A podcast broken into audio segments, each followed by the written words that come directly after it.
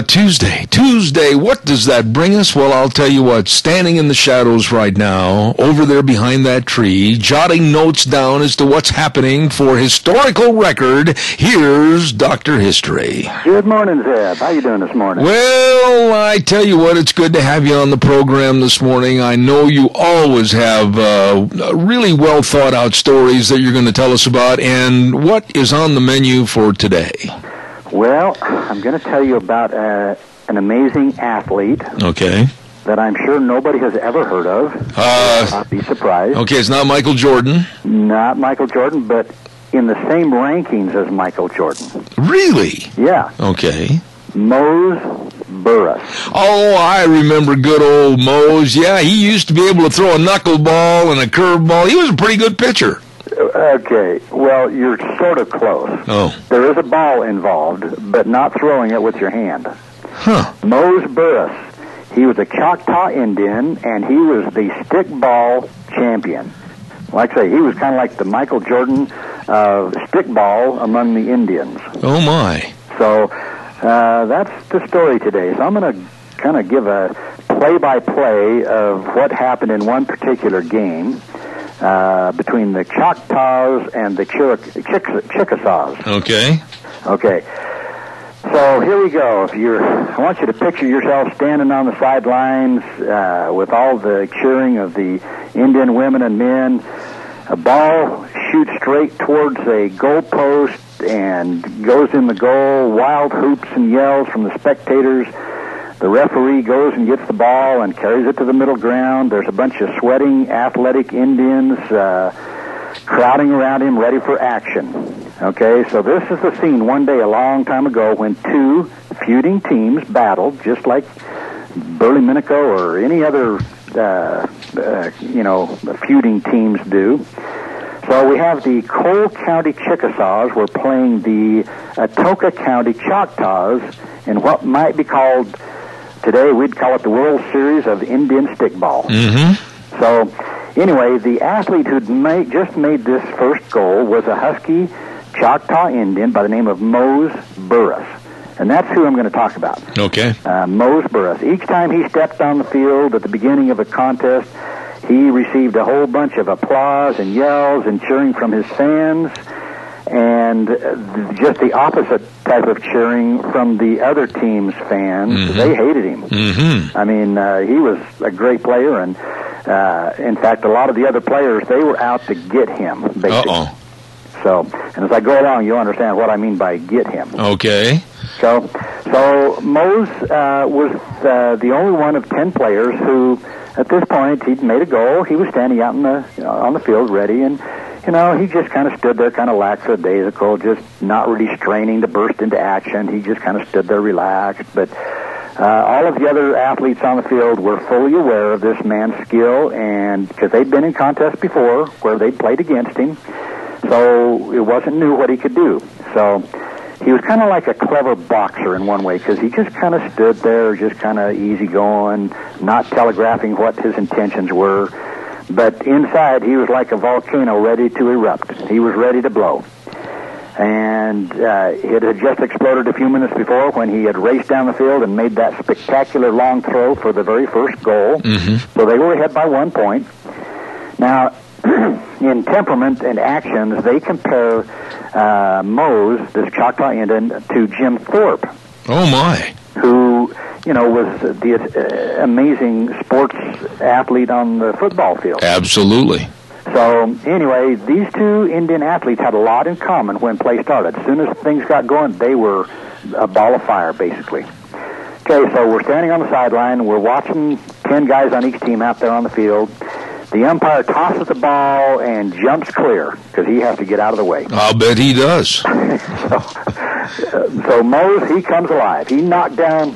Two opponents knocked two of them aside, trapped the ball between his bats, ran, dodged, jumped, hurling over down players in a dash for a closer shot, and he gave a mighty throw and scored another goal. Uh-oh. So now it's 2-0. Mose had made two successive goals. Well, after goals scored, a lot of times they call a little timeout, and they go to the sideline, they drink a little coffee, and what happens is the Indian women want their players to get mad and get going.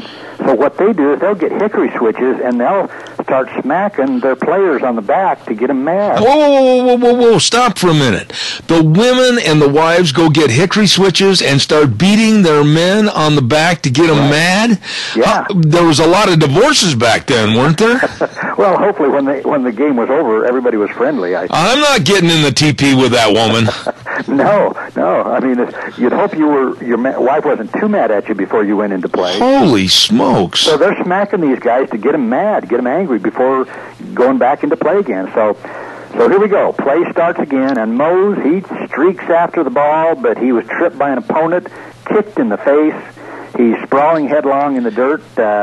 He was up in a flash and after the man who just kicked him, but he was too far behind, so the Chickasaw player, he scored a goal. So now it's 2-1. Okay, now wait a minute. I got a question here for you. Okay. What year was this? You know, I'm not sure. I'm going to say about the 1870s, right? Okay. 1880s, maybe. Did they have rules that didn't allow them to commit mayhem on the field? Okay, I'm going to talk about the rules here. Oh. There are some rules, but you'll see how liberal they are. Okay.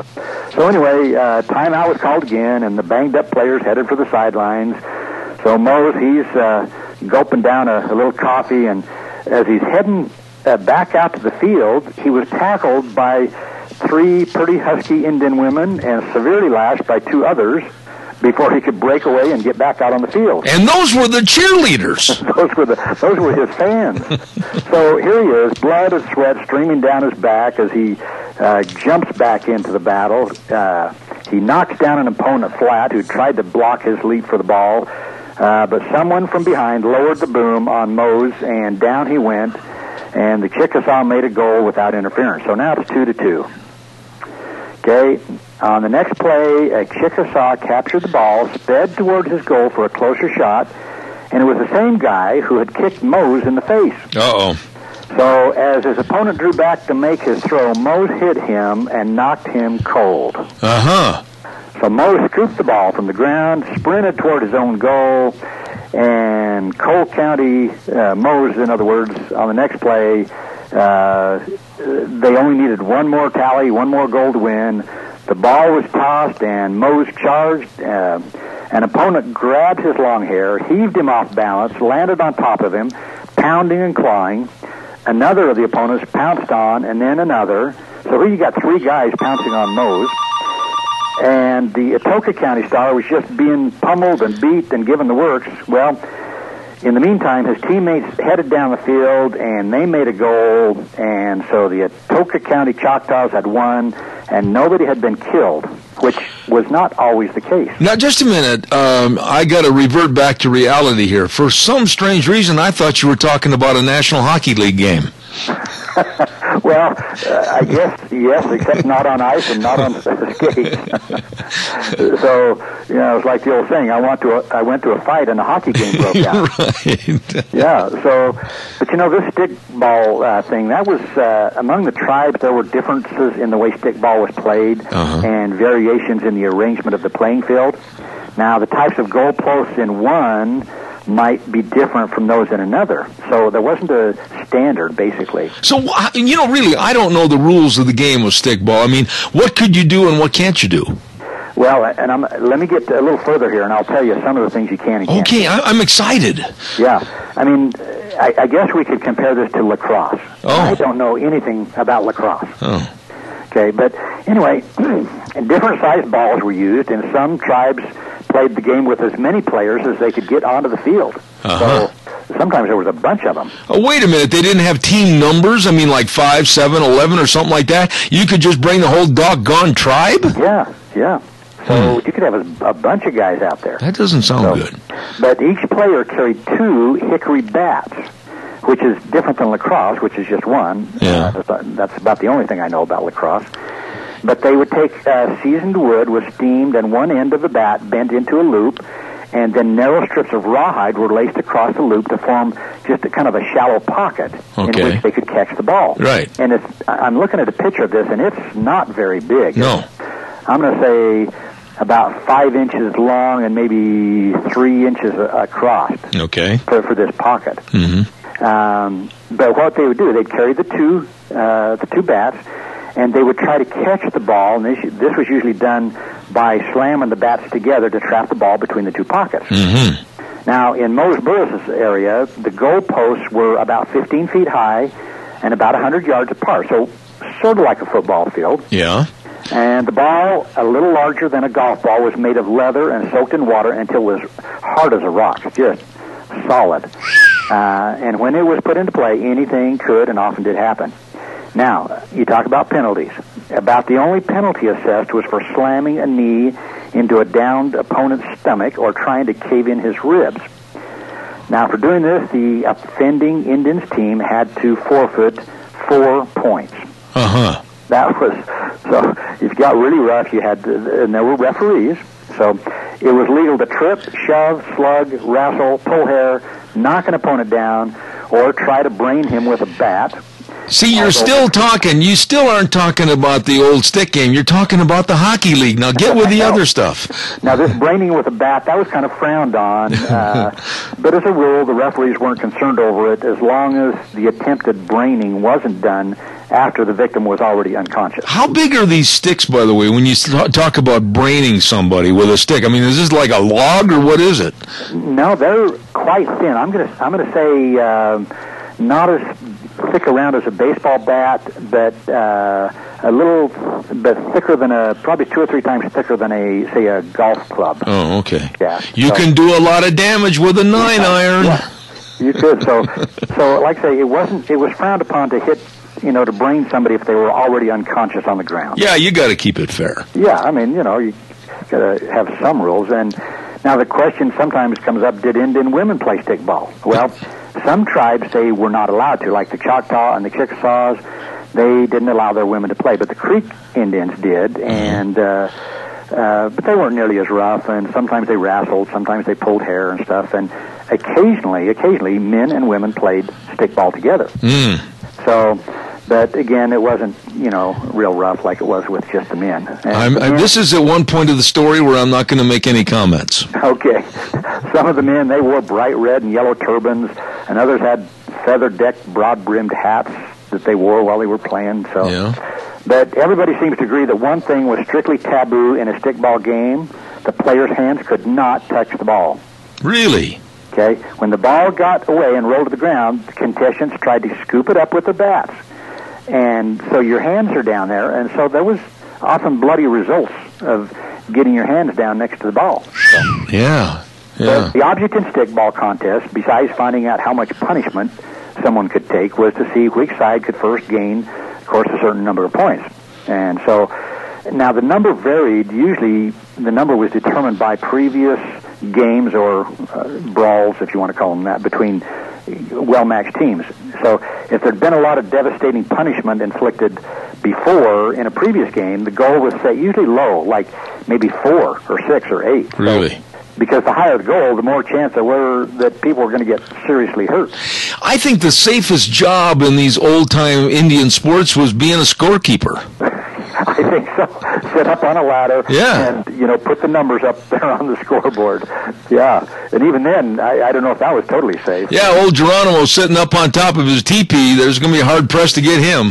That's right.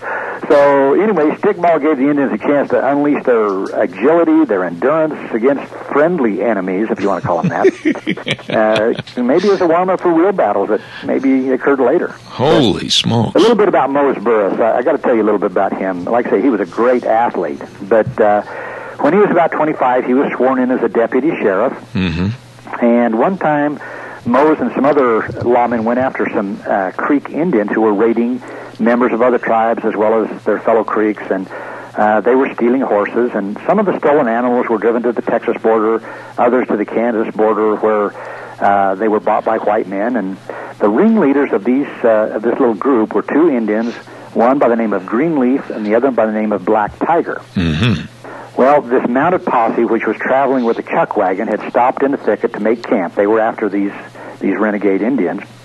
Now, as a rule, when hunted men go into instant action, they go into action as soon as they feel like there's danger. Absolutely. Well, one of the lawmen glanced up just as the outlaws rode out of some timber and spotted the chuck wagon, and they jerked their rifles up and started yelling and firing and shooting, and people were dodging and getting behind bushes. Well, during this hide-and-seek battle which followed, one lawman was shot in the heel, and he immediately quit fighting. Well, yeah. So, I mean, he couldn't walk. But no. The others carried on, and two of the outlaws were killed. The remaining three, they took off on their horses, but they were pursued. And anyway, the two leaders, Black Tiger and Greenleaf, were captured, and they brought them back to the wagon and handcuffed them. And anyway, the wounded officer with the wound in his heel, he kind of got some razzing because, you know, typically they don't quit fighting until they're either dead or running out of ammunition. Absolutely. What a coward that guy was. Yeah, I mean, he just got shot in the heel, for heaven's sake. Yeah, now what about Mose? Was he the hero? Okay, well, let me keep going here. Okay. You know, like say, there's one, sometimes lawmen are kind of pictured as being heartless gunslingers. Yeah, Wyatt. And in some cases that has probably been so, but sure. One incident in the career of Mose kind of gives us some insight into his attitude, his decency. And probably there's a lot of them that were like this, but at one point Mose was handed a warrant to bring in a man who had imbibed a little too much of the drink. Imagine that. Disturbing the peace. Oh my. So there was a warrant for his arrest. So the fellow lived on the side of a mountain. Well, Mose was asked if he wanted somebody to go with him, and he said, no, he says, I'm okay. He said, that man doesn't want to hurt me. All I'm going to do is bring him in. Well, Mose walked up to the wanted man's door, and the man called. He said, come on in. Well, Mose stepped inside the cabin, and Mose explained that he had come to take him to town on a charge of disturbing the peace. And Mose said, you know, I kind of felt sorry for him. He told me to wait until he got his coat and told his wife where he was going, and he says, I walked him real close, and he says he went into another room, and he said something to his wife, and he came out and said, well, he says, I guess I'm ready as I'll ever be. I wonder if you'd do me a favor, though. So the man asked Mose, he said, he told me his wife was due to have a baby any day, and he hated to go away and leave her alone. Mm-hmm. So he said, if I would get the judge to let him come back and stay with his wife until after the baby was born, and she was able to take care of it, that he would promise to come back on his own. Absolutely. So Mose said, I agreed to do what I could. So he said, we went into town, and I explained things to the judge. Well, the judge wanted to know what the fellow could put up for bond, and he didn't have anything. And he says, I told the judge if he would let him go back, and he failed to show up as he said, I would go bring him in. Well, the judge decided to give it a try, and the man was released, and later came back in on his own, just like he promised. Mm-hmm. So Mose was, he also worked as a cowboy, and like I say, he was quite an athlete, and he must have been pretty good hand with a rope, because it says that he was exceptionally good at roping goats. Really? Now, Zeb, you're a roper, I know. Yeah, they call us goat ropers all the time. I know. But, you know, according to this, to rope a goat is harder than roping a cow. Oh, by far, I think. Because they're so speedy and jumping around. But Mose, he could rope about anything, including goats. Never try a pig? I've never done that, no. Okay. But he was also a pretty good shot with a gun. One time there were some fellows that heard about his shooting skill, and they came to his place and to see if this was true. And one young man picked up a big old tin can and put it on the ground a few yards away where the old lawman stood holding his .45 Colt, and he said, Mr. Burris, see if you can hit that can. Well, Mose answered. He said, well, he says, why don't you toss it up in the air? Well, when he did, there were three quick shots exploded, and the young fellow hurried over to the can, picked it up, and looked, and sure enough, there were three holes in it. Holy cow. You know, a lot of that stuff we always think is just Hollywood, but I guess there really were some guys that could handle those big old Colt .45s back in the old days. Yeah. Well, not only that, but there's another occasion where some people came to visit him, and they had a .22 automatic rifle. Well, they found a board that had a hole in it, about 1.5 inches round, and so they put a piece of paper on the opposite side, so all you saw was the white of the hole. Well, Mose took the rifle, and he emptied it, just boom, boom, boom, boom, They went over to the board, and sure enough, every shot had gone right through that inch-and-a-half hole. Wow. So, man. But like I say, he was pretty good. The guy that's writing the story tells that he asked if Mose still had that .45 Colt, and he did, and so he asked if he could shoot it, and so they were outside, and the author says that he lifted up that .45, and he raised it above his shoulder and lowered it to line up on a fence post, and at this point, Mose said, I guess you're not too good of a shot, are you? You know... He says, well, no, I'm not a very good shot. He says, when you lifted that gun up and then dropped it down on your target, he said, I could tell that you're going to overshoot. You shoot too high. Uh-huh. And he said, do it this way. Okay, so Mose, if you can picture this, now by this time he's an old man. Mm-hmm. Okay, and I know we're running out of time, so I got to hurry. But basically, he remained seated, moved the pistol to his right thigh, held it in place with his left hand, and dropped his right arm down hanging low, pulled it up real quick, quick as a flash, like a fast draw artist, and showed the guy, that's how you shoot. When you're bringing it up, it's like you point your finger, and then as you come up, that's when you pull the trigger. Really?